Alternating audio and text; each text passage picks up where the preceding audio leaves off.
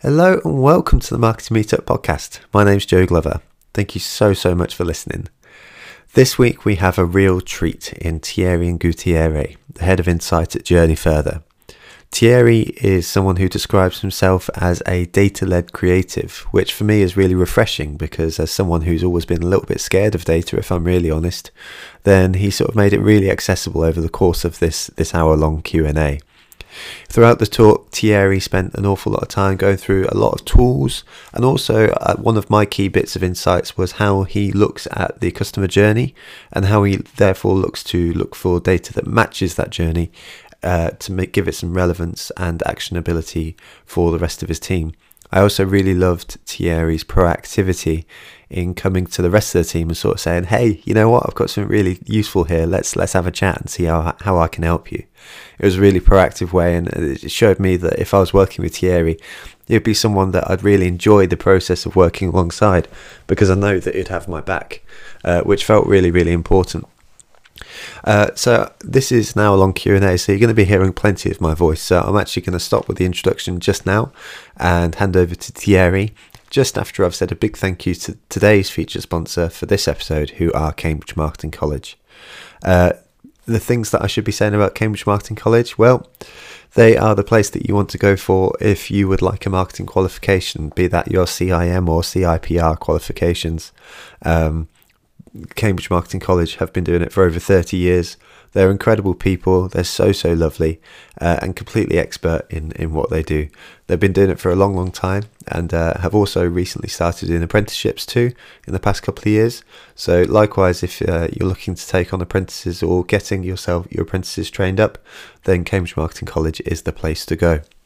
With all that said, I'll now start the interview and uh, pass over to myself and to Thierry uh, for this hour-long Q&A.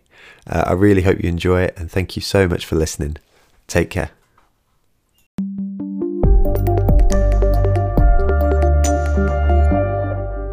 So to start off, Thierry, could you just give a little context on uh, what it is that you do these days? Like three weeks into your new your new role. yeah, how crazy is it, right? Earlier on, Joe was like, "So you've been there like like two three months?" I was like, "Mate, it's been about two three weeks."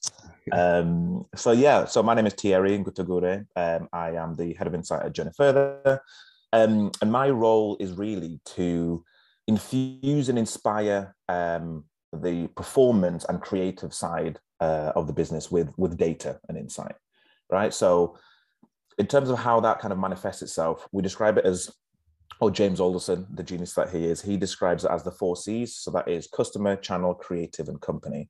So, that is everything from uh, customer segmentation and journey mapping all the way to um, uh, campaign approach, um, kind of performance evaluation once once something is kind of out there, or even from a creative perspective as well, like testing our creative. How do we how do we add data to inspire our creative um, and then down to companies so brand positioning and you know helping our clients from a kind of uh, price and product perspective. So it's really really far reaching but that's why i also that's why i always kind of say infuse and inspire because you know a lot of the teams that i've just touched on there they have a great level of data kind of literacy and they understand uh, what data is and, and, and the power of it it's my job not to teach them how to suck eggs, but to kind of give a different twist and a different view um, on on it numerically.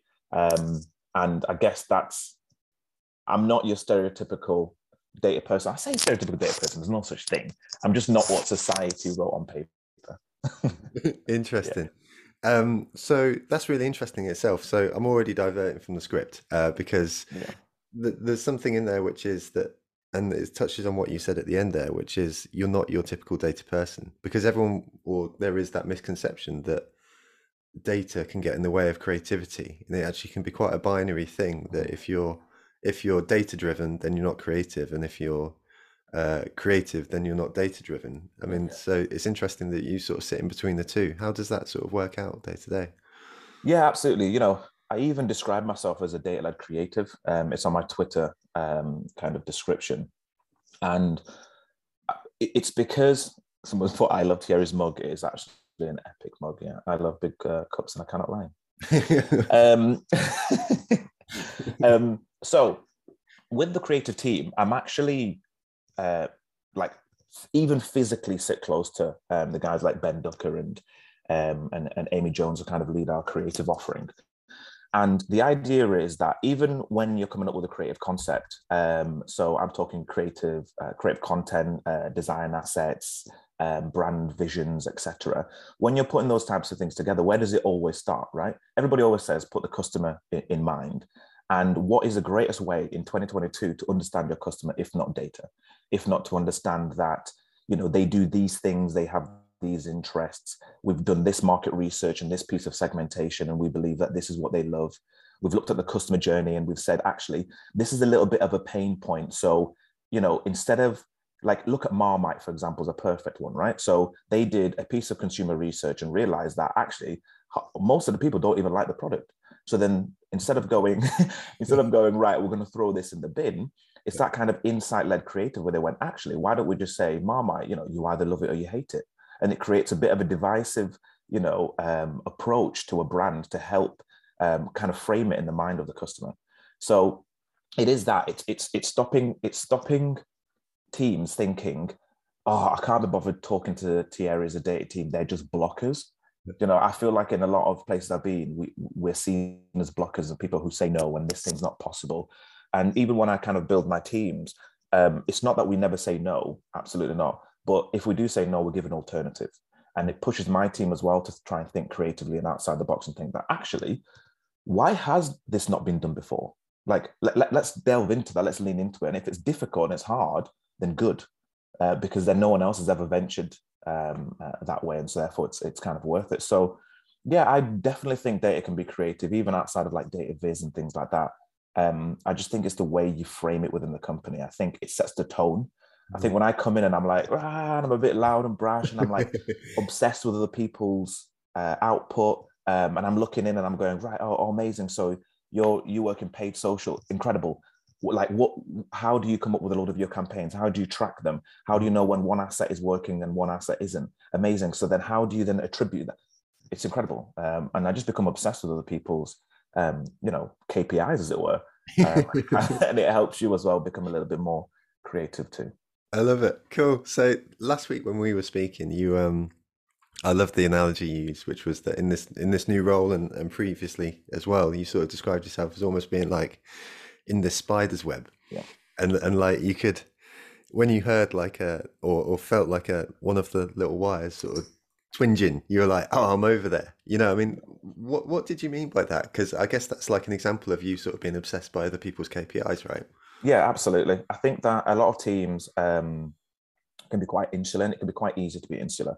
Mm-hmm. And I think we've just gone through a, a flipping global pandemic and it's possibly the easiest time on like ever to be insular and to you know sit in our homes as i am today and not have to speak to anybody all day and uh, um, and can and still get on with my work you know you know come in punch my paycheck and go home it really is that simple but what, what I mean by describing myself as a bit of a spider's web is that what I think a, a, a few of us fail to understand is that, you know, my success is also down to somebody else's success too. Like we succeed and we fail together.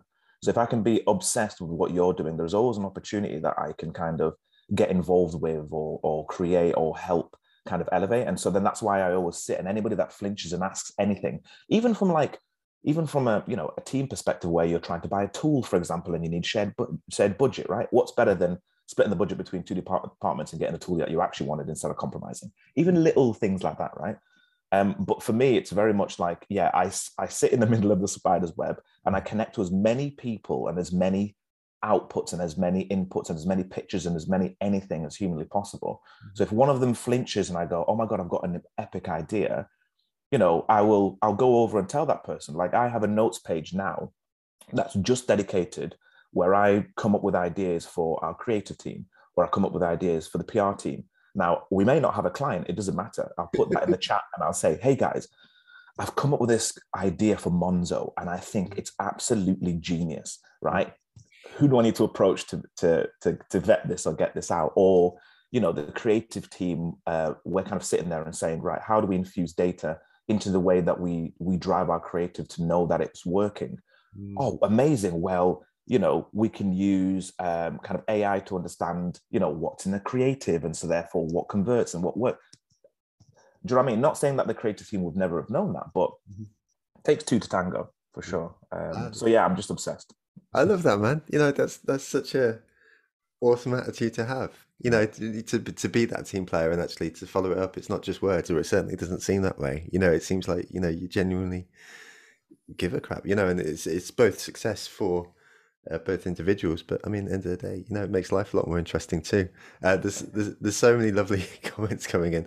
Uh, one from uh, Adam who just uh, was complimenting you on your beard. Your beard. I mean, just like I said, I'm obsessed with everything. Last night, honestly, I got I literally had a protractor out trying to sort my beard out. So you know, um, the devil's in the detail. I love it. Absolutely love it. Um, so you spoke about like having a bunch of ideas um, there, and and and like you know, you strike me as that person who would have a bunch of ideas, and and you're also going to be exposed to a bunch of data.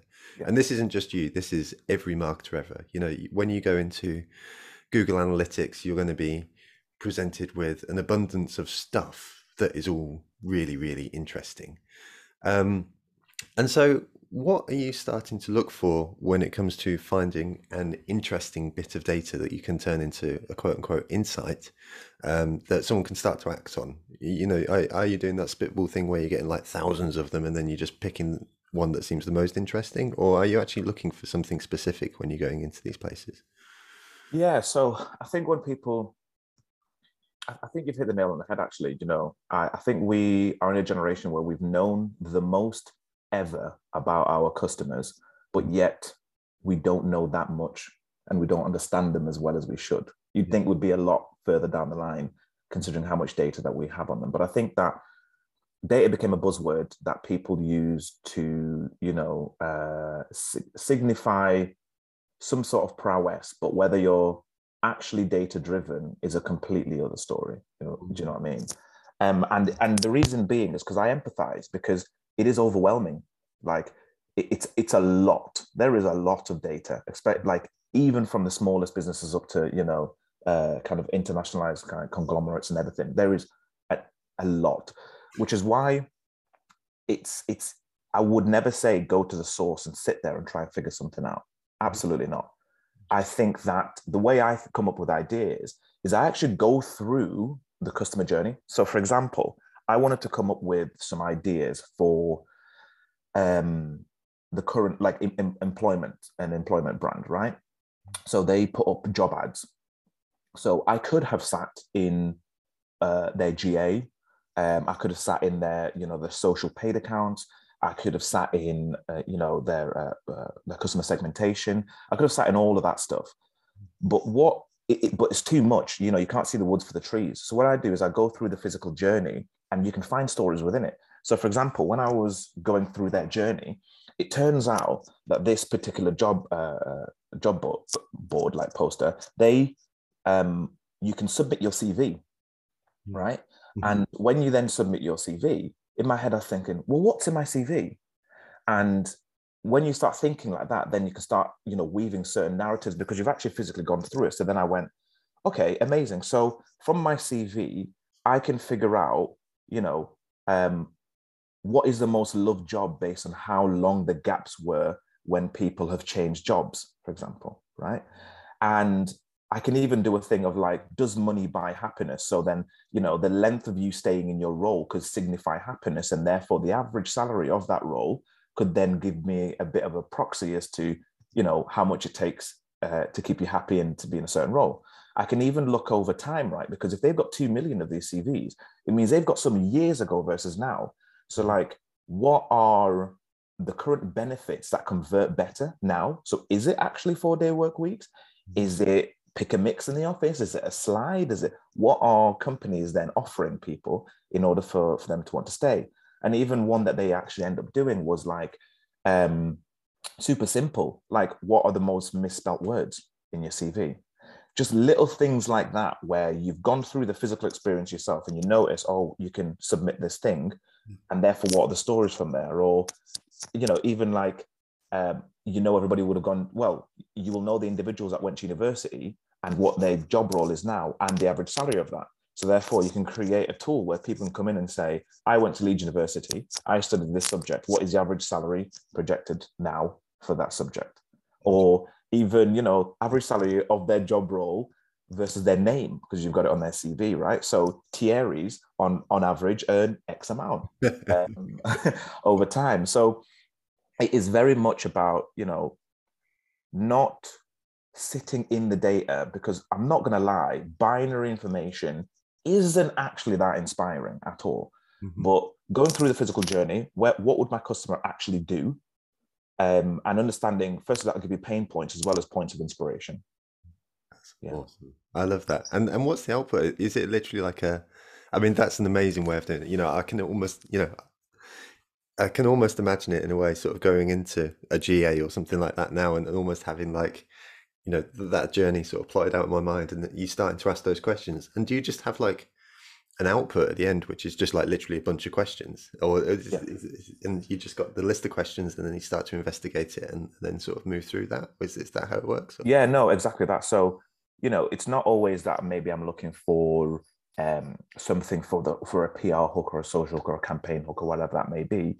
And um, it might also be something where I'm like, um, it might be like um, a UX or a CRO thing where I'm like, oh, I didn't, I, I'm looking for spas, but I don't know where I'm going to be. I just want inspiration. Mm-hmm. So some spas, you go on there, you put your postcode in there, you put the local city, and it's like, well, what if I'm not bothered by the city? I just want some inspiration. Mm-hmm. And sometimes it's just things like that where you've reached a pain point. You went, actually, we should probably put an explore an explore button in here, and it just gives you the most recommended spas um, within a certain radius, or it asks you for your location, for example. Right? It might just be a physical experience thing, and I'll just write that down.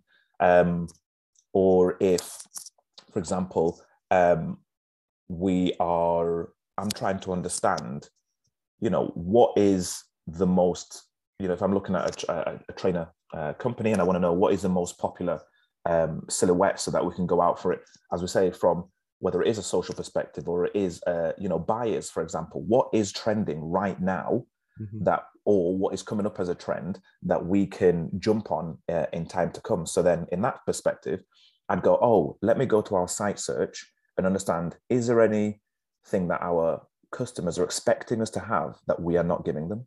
Yeah. And then pass that on to the buying team and say, by the way, you know, the, the guys are looking for halter neck tops. We should we should really get some of them in. It's clearly that it's clear that we're not, you know, we're not we're not fulfilling that need. And I've done a competitor audit and none of them have halter tops either. So it's a great thing for us to be able to jump on. Interesting. Um, so it's just things like that. So yeah, it's not always um, you know, ideas for like PR and creative and things like that. Sometimes it is just something that keeps our site and our online brand healthy yeah. ultimately absolutely no but that really strikes me as a really pure form of marketing in the sense because you know so often we say you know that uh, marketing is the voice of the customer in, in, an organization you know and, and and that's our job is to sort of you know be the voice of the customer but actually what you're doing right there is doing exactly that yeah. you know yeah. you're going through their journey and you're you're noticing these little points of it of of inspiration or, or moments of improvement and then you're sort of saying you know what actually there's just a little bit of a data here which is that creative storytelling bit um, which folks go ah you know what? You know you're right and actually we can do something about that. That's that's really really interesting. Yeah. there's some there's some fascinating um, chat going on here in, in the chat feature and uh, there's a there's a uh, point here from Catherine who sort of says I'm struggling to get people to focus on the important data rather than just pick some random stats and going, okay, we've done the data thing then, and then ticking yeah. it off the list. I mean, presumably that feels like the answer a little bit. I mean, yeah. Do you have anything to add though? I, I think yeah, that... I think that I think that some it depends how you you approach um, data because I think I've been in a lot of situations where it's retrospective, where you know, um, I can't remember what the famous quote was now, where it was like, um, I think it was along the lines of like, "Give me your opinion, and I'll find a stat to fit it." Mm. and being a lot of retrospective uh, analysis on, on a lot of things where somebody has a preconceived notion or a bias towards something. And so then they go, aha, I have found the numeric that fits my opinion and my bias. And so therefore we're going to go for that one. Yeah. Um, and it's done a lot. It, it really, really has done a lot. Or like, you know, even in pictures where the entire thing has been put together and it's like, can you just like go right to the beginning and just just add a bit, just add a bit of data. That'd be great, please. I'm like, the job is done, pal. Like the bias has been set. With we're, yeah. we're, we're we're rolling now. So I totally do kind of empathize about um uh, empathize with that, and I think it is it is something that kind of um it needs to be from the top down and we to show true value in a sense of when I say top down, I don't mean like your CEO needs to be bought into data or whatever else maybe because you can you can inspire them from the sense, but top down from when that idea or thing comes to fruition. So you need to make it part, show value right from the beginning. So if you know you've got a pitch coming, whatever that might be, you know, put together a bit of audience insight. Uh, a great tool is like YouGov Profiles, brilliant. Um, it has a panel base of about 300,000 Brits uh, across 250,000 data points. And it can tell you everything from what brand of wet cat food somebody buys um, to, you know, if they over-index for being vegan. Um, and it's a really good way of, especially that over-indexing of being able to inspire your colleagues and saying, this is what makes our audience different. Um, is, is a really, it's a really, really interesting way. And the thing is as well, they might not be bought in right now, but there is a lot of fatigue in the way that we work at the moment. So, for example, even take digital PR, right? So, if you've got a retainer for a client for like 12 months, I'm, I'm assuming you're probably running like two campaigns or a campaign every month, mm-hmm. right? So, you've got to come up with like 12 plus then reactive, right? Mm-hmm. Um, there's a lot of ideation fatigue there. You know, there's some that there's each time you come up with like 50 odd new ideas, you know, two might stick, etc. There's a lot of fatigue. So, at mm-hmm. some point in time, that team needs to go back to look at the customer. They have no choice to do that because they've run out. The, the well is dry. It's as simple as that. And you'll start seeing that in results, whether it's you know the results of links or brand awareness or however it is that you're KPI in yourself. Um, the, the, that fatigue will come, and the only thing that ever stops that fatigue is going back and having a look at your customer and saying, right, who are they now in comparison to when we when we last looked at them? What are they interested in? Because the world moves fast enough, and I know a lot of people say, you know, things like once a person has an opinion, it's stagnant. Absolutely not. Like I think we're in a generation now where um, as soon as you're informed about something new, you've got two choices: you stick with your opinion, or you or you switch. And I think quite a lot of people do switch mm. um, with new information. Mm. Um, and so then it means that every time you do a piece of research against your audience, it's also almost a completely different, uh, you know, individual that you're looking at uh, a year or so down the line. Yeah, yeah. Um, so it, it's especially if you're looking at like the Gen Zs and the millennials, like we're, we're flippant as hell. Like we change their mind a, a lot of times. And so, yeah, continuously go back and understand, you know, what's causing them pain, what inspires them, what do they love, what do they hate, mm-hmm. um, and you know, how can I how can I be involved uh, in, in, in that conversation? I love that. No, you know, it, there's, there's there's something you said at the beginning there, which is sort of moving away from that reactive sort of place to a proactive one and actually um, sort of you know it makes so much sense because there's there's a point here that uh, uh, Louise made, I think, or Helen, uh, who sort of said that um, they felt like uh, the perception was that they were the people that were slowing down the team because they were looking for that data point, you know, and, and stuff like that. So actually, if you've already started with that data point, with that insight at the beginning, then you're not slowing it down. You're in fact kicking off a process, uh, which is really really interesting um, just very quickly mate um, from time to time your your mic is being caught on your uh, your zip so just be careful with that yeah. um, uh, you mentioned the YouGov um, tool uh, for finding out data and stuff like that um, and actually one of the, the top question in the q&a right now is from adam who asks are there any uh, data tools uh, similar to ons gov google trends that you'd recommend and i know that you've got a bit of a list or at least a mental list. yeah, very much so. So, um, let's let's do it in a narrative, just so that I'm not uh, I'm not scattering you guys with um, loads of tools. So let's say we've got a pitch. Let's say we've got a pitch for Greenpeace. Mm-hmm. Let's make it up. Greenpeace is quite cool, right? Um, and the reason I picked Greenpeace as well is that I have absolutely no idea what their what their issues are, um, or you know what they struggle with. But I, I tell you what, I probably I know they do struggle with as well as kind of getting in front of that audience and making sure that they care and picking topics that they're bothered about, right? So Um, yeah, answer the public is an absolutely brilliant one. Um, so that's one of the things that I'd, I'd go to first. So you know, understanding what questions people are asking around uh, around a given topic, around a given brand, the who, what, when, where's. Um, I would also, um, if you're looking for ONS type stuff, I'd then go to okay, let me look at some stats around uh, the climate, for example. Mm-hmm. Now, the where I start is Google data search, so it's very much like Google Scholar. Mm-hmm. Um, but it's where I go to when I'm like, I have absolutely no idea what numerical value is out there about a given topic. And it also helps you frame um, uh, the way you talk. So, for example, sometimes I go, empty houses in the UK that are not energy efficient. Actually, they're not called houses. And When their data is collected, they're referred to as dwellings, right? So sometimes you just you don't even know. You, you know, you're, you're not looking, uh, you're not looking correctly. So I go to Google, uh, Google data search, brilliant starting point um, answer the public to understand once again uh, what kind of questions people are asking for. Mm-hmm. Um, then I would look at the macro topic. So let's say we found a, a topic around, uh, you know, people talk about deforestation. Mm-hmm. So now I want to understand what is it that people are bothered about around deforestation. So I would then start looking at things like um, if I want to look at anything that's trending, I'd go to exploding topics. Exploding topics is a really good one. Mm-hmm. Um, that will tell me what are people searching for at the moment that is reaching peak trend um, and to what degree and what that search volume actually is um, i would then look at search as well. So like things like you know keyword tool etc will give you that it will give you that internationally and by city as well um, if needs be. I then use a tool called uh, BuzzSumo BuzzSumo is an awesome tool. So what that gives you is of a topic how much how many articles have been written about deforestation in the last five years and what is the engagement of those things?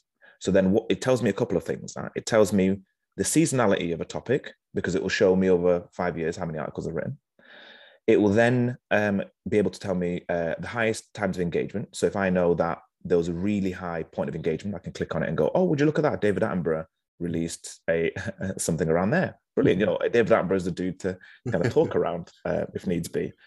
It will also then teach me that those publications are um, uh, the most engaged with publication. So if I do then create a campaign, I know that actually when we talk about deforestation, the publications to go to are, not maybe like you know the Planet Earth and things like that. Might not be, um, or, or the National Geographic. It might not be for this generation. It could be Lad Bible.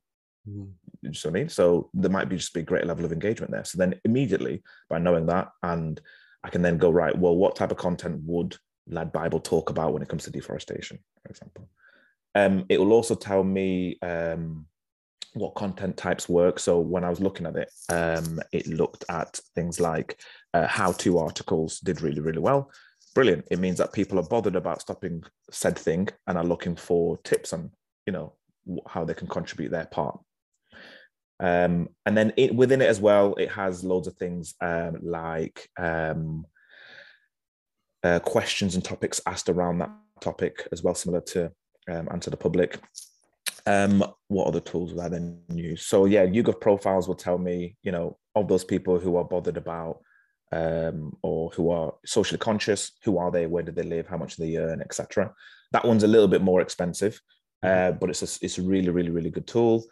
Um, Reddit as well, brilliant. Um, I just saw Reddit in the in the chat there. Reddit is an awesome way of understanding how people talk about a certain topic. So you can go in there and have a little look at, um, you know, deforestation. What are the pain points? You know, uh, what are people doing at the moment? Who's the leader within this market? Um, and how can I um, how can I uh, get involved? But yeah, just just as um, what you said, then it, it is quite some. It's quite hard to get into. I think Reddit. It's a bit of a uh, it's a bit of a difficult one, but there are loads of Reddit scrapers out there. So you can just do text analysis. So just scrape the entire um, uh, bit there and then just look for keywords. Just do a bit of text analysis there. That's the easiest way instead of reading mounds of it. Interesting. Um, oh, what else would I use? There is loads. Oh, um, sometimes you know, even just start with something like SimilarWeb. It's super okay. easy. SimilarWeb, just you know, looking at um, you know, what websites look like mine based on the audience that come here, um, and and seeing what else they interact with helps you. Because also, what Greenpeace are probably struggling with is like when people love Greenpeace, what other brands do they like? because I guarantee you, you'd probably think, oh, people that love Greenpeace probably like other, you know, socially conscious um, initiatives and brands, but it might not be the case. Like, you know, I love Greenpeace. I also shop at Primark. Mm. Like, it's it's, yeah. a, it's a, a, uh, a thing, but you know, we all do our bit in some way, shape, or form. But as soon as you understand where that crossover audience is, um, then then you're onto a winner. Um, yeah, but oh, social listening, social listening tools I've used. Uh, Sprout Social, I like Sprout Social. Meltwater's pretty good as well, especially as well from the, uh, getting alerts too around certain topics. Um, and what the one? Brandwatch is it's good, uh, bit spenny, but it's decent. Um, I'm so open to stuff like that. Whenever people like, I'm like, expensive, don't you? no, I love them. To be fair, no, I, yeah, really, really. I love it, and also thank you very much to, to Nicole and a couple of others who have been popping those links in, in the yeah chat feature. That's absolutely all over it. I love it. Yeah, yeah, yeah, We need to be putting like UTM codes on those as well. You know, just so we're getting credit for, yeah. For, the traffic. do you know what they they do it though? You know, like uh, one thing I've realized as well as marketers is that like we'll pay hand over fist for certain things, right? But we're already like using these tools religiously and in the same way an influencer gets paid or gets a discount to talk about something on Instagram, why do we not do that for the amount of interesting stuff that we talk about on like LinkedIn or Twitter or whatever that might be? I just think we just need to change change the frame of the conversation, to be honest. And I've approached a couple of people like that and said, look, I'm not gonna lie to you. I respect your product and I love what you're doing. Mm-hmm. I don't have the budget for that, but you know, um, because I love the data, I'm going to produce stories about it anyway. And you could KPI me on that and be like, cool, Thierry, you have to produce 10 insights a month for it and we'll give it to you for free. Epic. I was going to do that anyway. um, so yeah, just leverage, leverage, leverage, leverage. I love it. This is what I was speaking about at the beginning with your energy and sort of thinking differently. I, I, absolutely love it, man. You know, like I, I, uh, I come away um, inspired and thinking, why didn't I think of that? so, good. I love it. Yeah, I like that from Azim. Actually. Can Azim can I pay with his likes and, yeah. and retweets? Might not work for British Gas. Listen, I Azim, I swear, if I get a deal with British Gas, watch. You'll be eating your words. I love it. Um, cool. So let's go to Fiona because Fiona asked a great, a great question, and I guess we've also focused largely on on quantitative data so far. So I figured this might be a little nod to qualitative data here. Because uh, Fiona asks, uh, what's the best source for data if you or your client doesn't have enough of their own just yet? So we, have gone through the tools just now, but yeah, um, is, is, there is there any other routes that you go down? Oh, as in if the, the so let's say what we're bringing like a new company, new product to market, maybe they don't have that much about them. Yeah, you might know something um, about that. Yeah. yeah. Hush, hush. Um, yeah, we'll be doing a launch event soon, guys. Don't worry. Um, yeah. So realistically, with things like that as well, it's you can run quite a lot of first party research. So it doesn't even have to be necessarily just qual in itself. So um, you can do a lot of quant research for quite cheap. Um, just to kind of understand. So I've done I've done it for quite a big, uh, a large um, fast fashion brand where um, you know we were just testing things like does does having price on our uh, out of home ads change um, uh, not out of home sorry our like on-site graphics? Does that convert better um, in comparison? So we, we can just test that. Like, similar to the way people kind of test you know logo logos and whether something tastes good or whatever that might be. So you can physically taste you can physically test that first party um, but what you can kind of also do too is running focus groups, which is my favorite part, because with focus groups, obviously accounting for things like um, uh, bias, like leading the group into into a corner that you want them to to exist in, mm-hmm. it really helps you understand and ask and push why. Like I reckon if you ask why like three times or something, then you you'll end up getting the answer. So somebody say, "Oh well, I don't really like this. Why?" Well, because of this. Why? Well, actually, this part of your website is really annoying, or this product doesn't taste that good, or whatever that might be. And I think focus groups are real wealth of um, well, wealth of knowledge, but they are also. I'm not gonna lie. A lot of times, because I saw a comment with somebody um, uh, that said it there that sometimes they that sometimes marketing is seen as a bit of an overhead and so then when that happens research at the beginning goes by the wayside because realistically if you if you if it's an overhead you're trying to run it a bit lean and efficient. So then people kind of end up cutting out that research element. And things like focus groups can be quite expensive.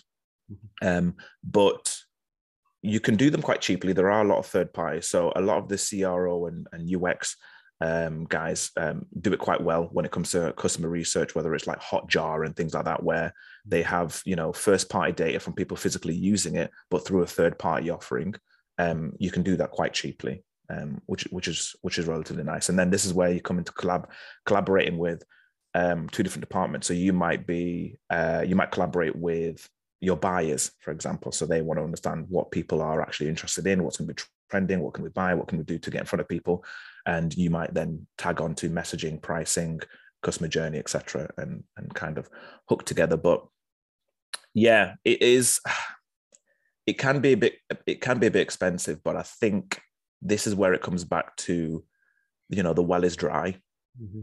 Mm-hmm. how else do we come up with something um, without being obsessed with our customer I think this is, you know, I mean, it's, it's, everything. You know, we had Mark Ritson come and speak two weeks ago, and he speaks diagnosis, strategy, and tactics, and you do it in that order. You know, and, and diagnosis yeah. is all about understanding the customer. Yeah. And if you're not doing those things, you know, it, it strikes me that, um, you know, and indeed this is the narrative that he speaks about. If you're not doing those things, then you're just doing things. You know, you're yeah. you're you're you're putting stuff out into the world without any sort of reason why. So. Yeah. Actually, to be effective in our role, you do need that insight, and whether it's qual or quant, there has to be something at the beginning that sort of says, you know, this is a problem that needs solving, and we're going to discuss it in a way that feels relatable. Yeah, exactly. Yeah, exactly that diagnosis stimulus. Yeah, I love that. Mm. Um, mm. Yeah, absolutely. And and it can be always on. It doesn't have to always be like we're going to spend twenty grand now.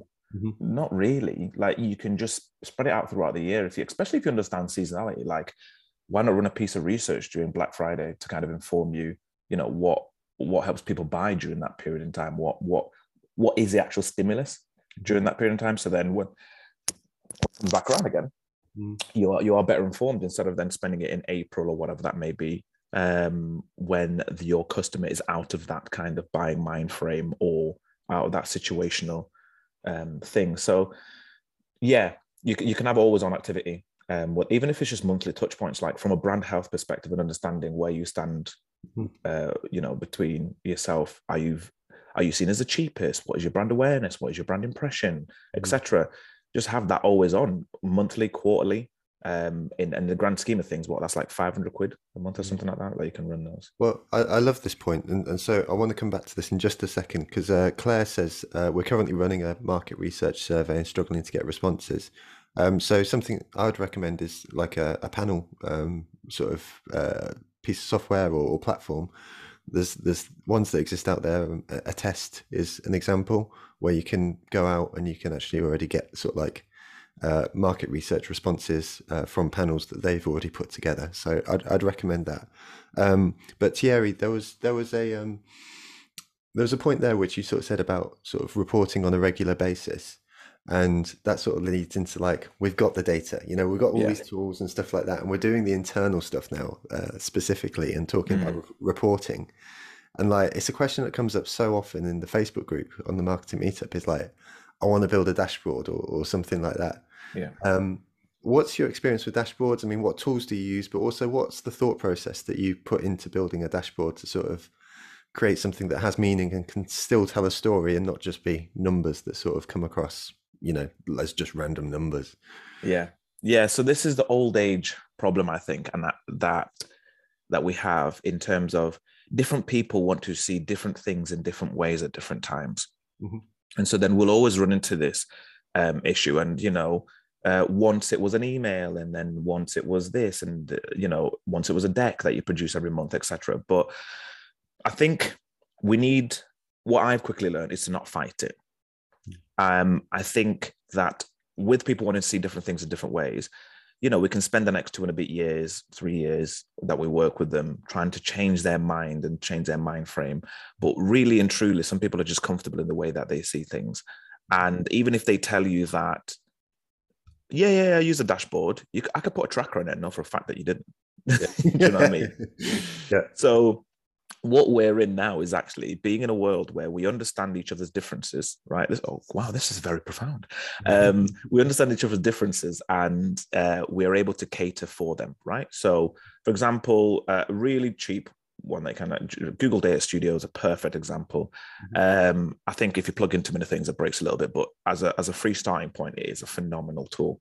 Mm-hmm. Um, and so then what we've then built in for that is not only do we have the ability to visualize the, those KPIs and you know where we're at and uh, uh, and have those top uh, kind of top line metrics and then you could put tabs in there for any kind of deeper analysis or even split them by teams and things like that is brilliant but even within that I also then have a, a Google Sheet, um, uh, like literal like a, a click through, mm-hmm. so that if you don't want to visualize it in that way, or you have a you're a little bit more data literate and you want to do a bit further analysis yourself, you can click into it, and that's that's already populated with the data that you saw in your Google Data Studio. So then you can then uh, delve into that data if necessary. So then it's respecting the fact that some people have got a couple of minutes and I want to look at dashboard, and some people really want to get into the nitty gritty um, uh, and have a little look uh, and, and, delve a little bit further. Um, within Google Data Studio as well, you can uh, send email alerts. I think that is one thing that is underutilized. So if you know somebody, if you're trying to get somebody to read it a little bit more often, mm-hmm. um, you can then send them parts or parts or entire of the report as like a weekly email or even a daily email. Um, and it'll it's integrated obviously being a Google product is completely integrated within the uh, the kind of email as well and it looks super nice. And it's a really good way of almost nudging mm-hmm. somebody to have a little look at something. Um, and yeah, so I, I I do think it is the easiest way is to understand that yeah, different people want to see different things at different times um, for different things, um, and we just need to we just need to cater for that. Now, there's a bit of a difference though because sometimes as well it's sometimes it's around efficiency because I do get like you don't have time to um to produce two different styles of rep- four different types of reports because someone else wants to see um uh, want, want to see four different variations of things. But it is what is the most efficient way to show this in multiple variations. So it usually is falls to realistically google sheets and and some sort of data visual. Um and yeah and I, and I think we're just Nice. You just have to you have to just yeah get stuck in. I like that. And and so, you know, do you pick those metrics based on presumably it's it's just having to sit down and sort of saying what matters to you? You know, I, so I really love the nod by the way to you know, it, it's something folks say an awful lot, you know, you, the CEO's only got time for 3 lines and the senior manager's got time for 5 and then, you know, the manager's got time for 7 and stuff like that, but you know, actually I think there's a lot more thoughtfulness in, in how you've just described it. You know, folks engage with data in a different way and, and, and would like to see it in different ways. I mean, do you literally just have a conversation with folks just to determine these are the things that are important to you, or do you make second guesses when you're sort of building these dashboards and just yeah. present something that feels important to you? Yeah, because ultimately, sometimes you're talking to people as well that might not um, be as data literate as yourself. So they mm-hmm. sometimes, you know, you don't know what you don't know. So sometimes you don't know what to ask for because they might go, yeah, I'd like to see this and this. Mm-hmm. And actually, what I'm asking them isn't the metrics that they want to see. I just want to understand what success looks like for them. So, like, mm-hmm. if something goes well or if something goes bad, where do you go? To, what do you go and look at, or what tells you that that is a thing? And then I will know what you know what to put on there for them, because their view is goal orientated and then that way i can understand what metrics constitute to said goal. So is it actually that you want to look at? And also then it allows me to plant seeds of inspiration. So then if they're like you know um, i want to i want to see you know what products are performing best and our average order value and things like that then i might implant a site search portion where it pulls through what people are searching for product wise so not only are you seeing you know the average order value for certain products and what products are doing well seasonally. But then there's a little bit of inspiration of going, oh, by the way, did you realize I didn't realize halter neck tops were actually. Um, so there's a little bit of also like inspiration where they might not known that that was a thing that you can actually um, uh, that you can actually do or get. So yeah, it, it, it isn't.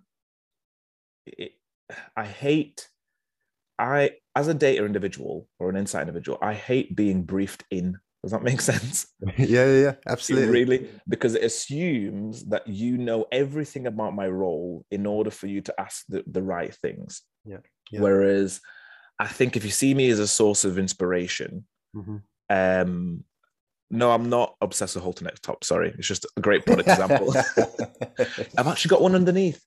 Um, I, I, like to be seen as a source of inspiration where you go, Thierry, I've got this goal. You know, what, what do you think is the best way to approach this? And I go, okay, brilliant. Actually, um, for yourself, it's, you know, it might be a a data viz where we're going to do it on you know google data studio but i think it's going to take a lot of data to, in order to do that so what we're going to do is we're going to plug it into funnel which is going to allow you to clean your data up a little bit more before it hits google data studio so it'll be a little bit quicker for you and also it means that we can mix a lot of the data a little bit better and you don't need loads of google sheets yeah yeah, yeah, yeah. Um, and it, yeah, yeah. Honestly, I, I made this mistake so many times, and and so this seems like a real running theme throughout the duration of this chat, you know, but I've made this mistake in a different context, which is speaking with a creative team in the past, you know, and wandering up to them and sort of saying, Can you make a brochure? And they're like, Why do you want a brochure? And actually, they take me through a very, very different journey, um, you know, based on their expertise yeah. and, and, everything they know. Uh, to actually get to a place where it's like, oh, actually, the thing that we need to create is this, and and and, and doing it that way. So I think there's a the the theme that seems to be coming through from you here uh, throughout the duration is you know, data can be so useful, but it's done yeah. proactively and bring these people in nice and early as well, yeah. and, and, sort of into that process because then yeah. you can learn that expertise and you can yeah, and and I and I totally think as well that like data can be it, data can be taught, um, but what can't be taught is people who are obsessed with what other people are doing, people who love creating ideas, have a bit of an infectious attitude, etc.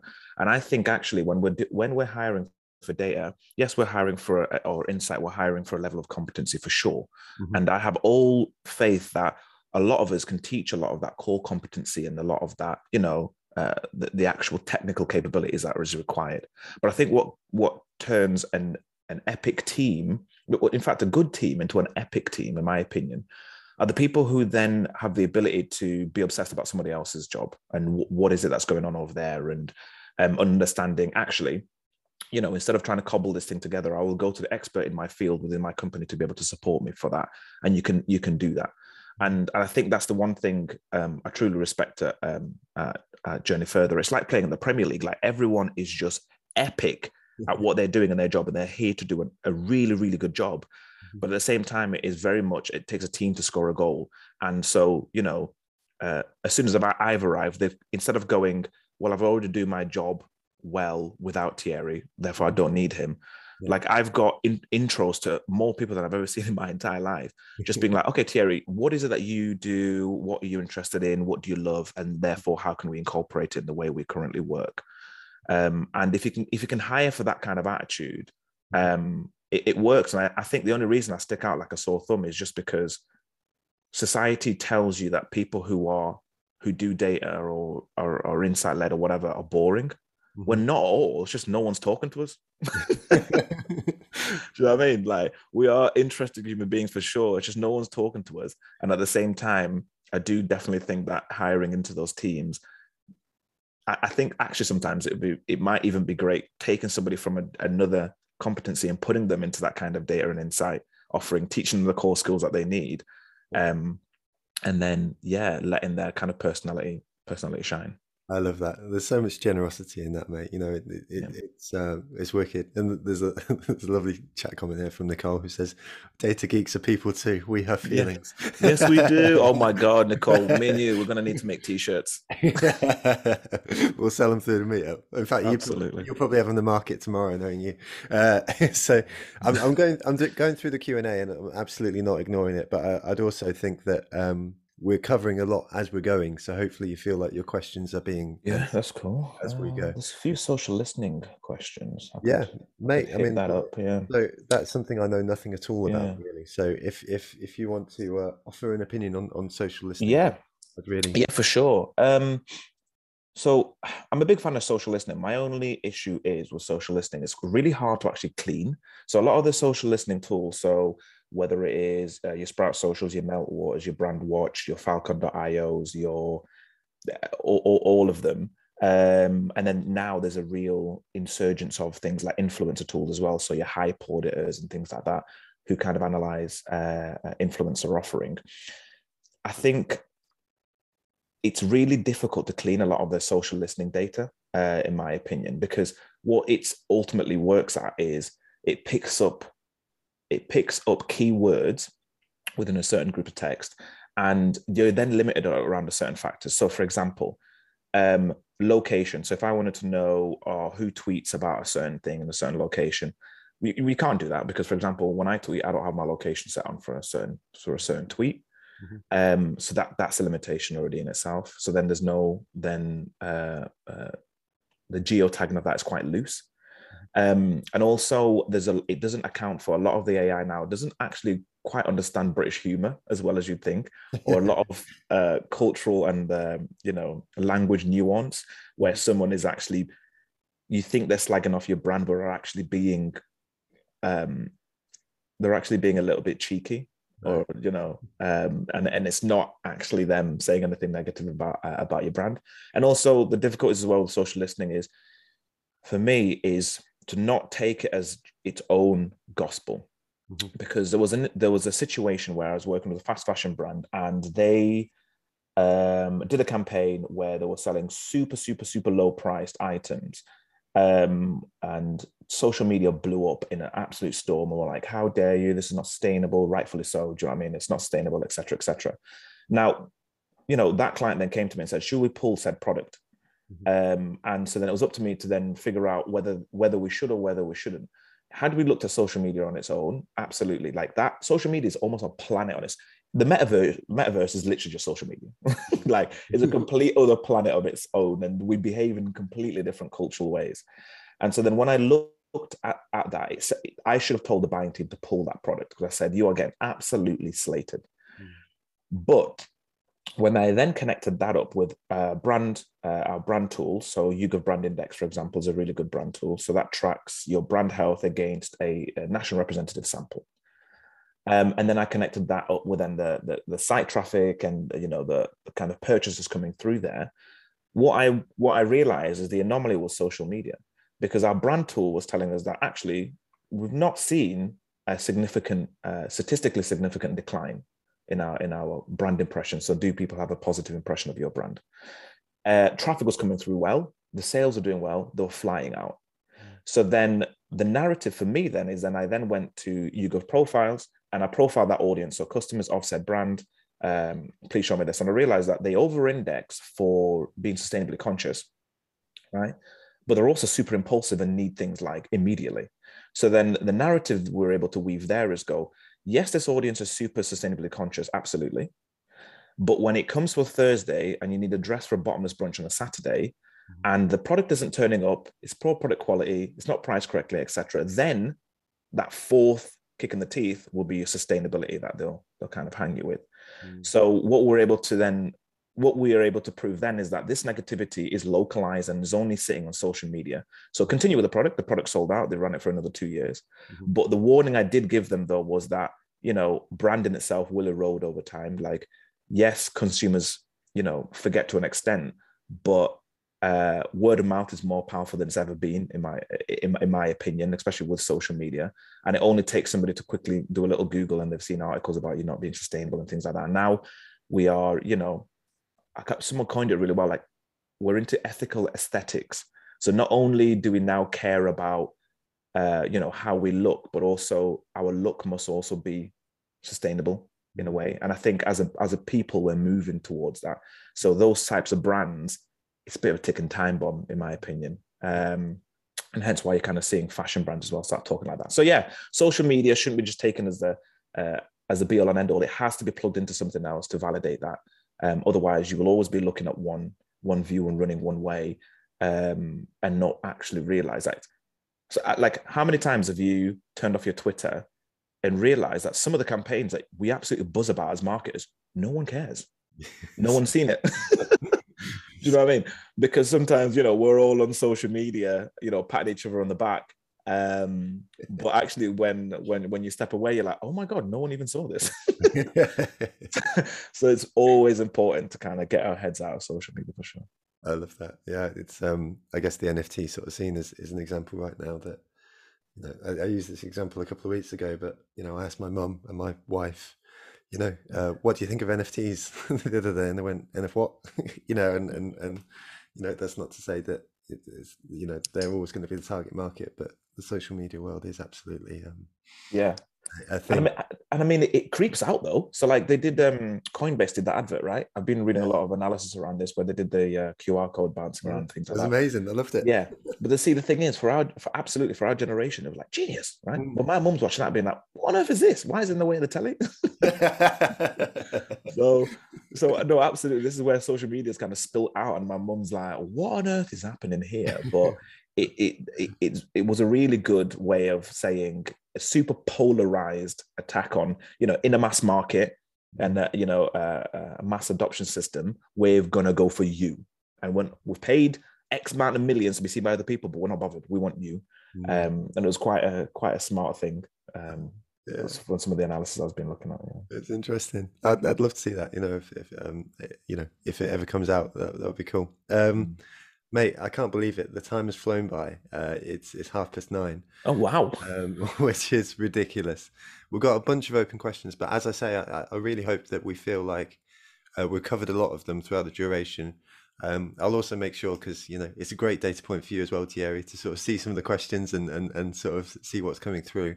Um, you know, I'd love to do this again at some point. Um, there's been a few comments sort of Absolutely. saying that folks uh, would love to hear more from you. So that would be really yeah, absolutely. Yeah, grab me on Twitter. Um, it's at Thierry Alain A L A I N. Um, you know, I tweet everything I kind of talk about here with just a bit more uh, enthusiasm. So please do feel free to to drop me a DM um, or grab me on LinkedIn as well. Like, yeah, I'm always up for a human connection. That's awesome. We'll, we'll link that as well in the follow up email. Much uh, appreciated. Well. Um, and we'll also do a write up of today's session and mention all of the tools in there as well. So, uh, sensational everyone's got every tool in the world ever uh, to go from here. Mate, it's been an absolute pleasure. Thank you thank for you. spending an hour with us. And thank you also uh, for just a phenomenal um, chat feature throughout the duration of today's session. I've seen so much like really interesting stuff with folks supporting each other, helping each other out with the problems. This is what it's all about. So honestly, thank you all so, so much. Uh, it means the absolute world that you turn up every week and, and, and do that. So thank you very, very, very, very much. Last thing from me is to say uh, a big thank you to our sponsor for today, Cambridge Marketing College, and also to our other sponsors. Please do uh, check them out in the follow up email after and, and, say thank you to them as well if you can make the time. Uh, that makes a big difference for how the marketing meetup uh, can continue to run and, and, bring these sessions to all of you. For that said, uh, we're back next Tuesday, uh, so hope to see you there. keep an eye out for the round, roundup email in the next little while, and yeah, take care. Cheers, man. Thank you Thanks. for taking the time. Bye.